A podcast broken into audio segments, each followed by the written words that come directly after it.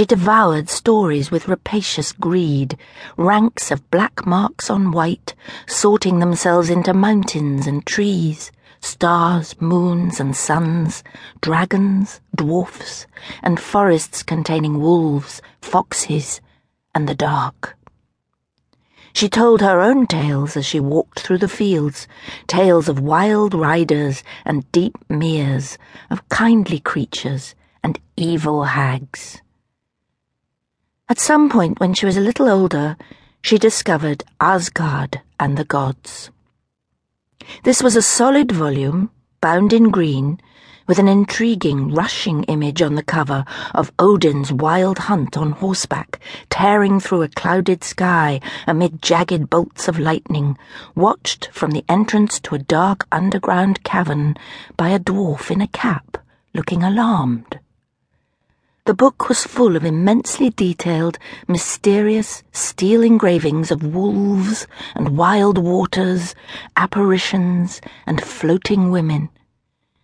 It was an academic book, and had in fact been used by her mother as a crib for exams in Old Icelandic and Ancient Norse. It was, however, German. It was adapted from the work of Dr. W. Wegener. The thin child was given to reading books from cover to cover. She read the introduction about the retrieval of the old Germanic world with its secrets and wonders. She was puzzled by the idea of the Germans. She had dreams that there were Germans under her bed, who, having cast her parents into a green pit in a dark wood, were sawing down the legs of her bed to reach her and destroy her. Who were these old Germans? As opposed to the ones overhead, now dealing death out of the night sky. The book also said that these stories belonged to Nordic peoples Norwegians, Danes, and Icelanders.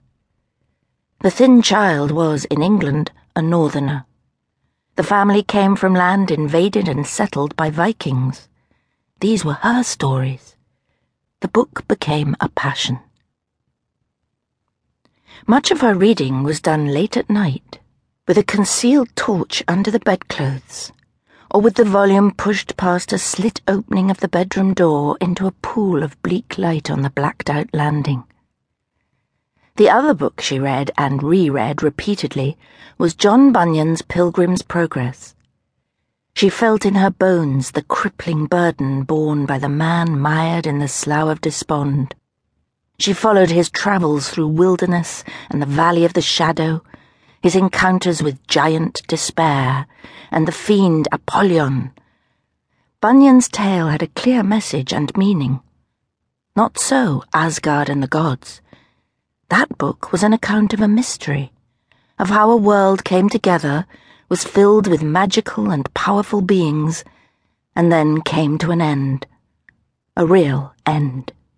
The end. One of the illustrations showed rocks in the Riesengebirge.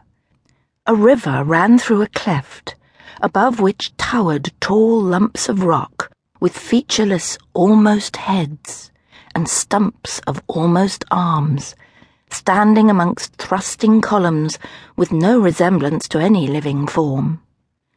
Grey spiked forest tips clothed one slope Tiny, ant like, almost invisible humans stared upwards from the near shore.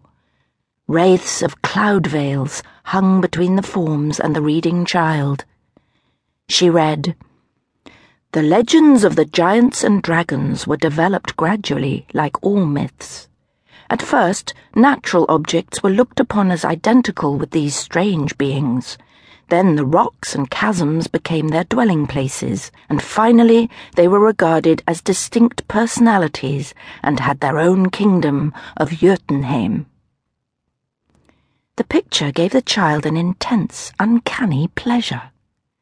She knew, but could not have said, that it was the precise degree of formlessness in the nevertheless scrupulously depicted rocks that was so satisfactory.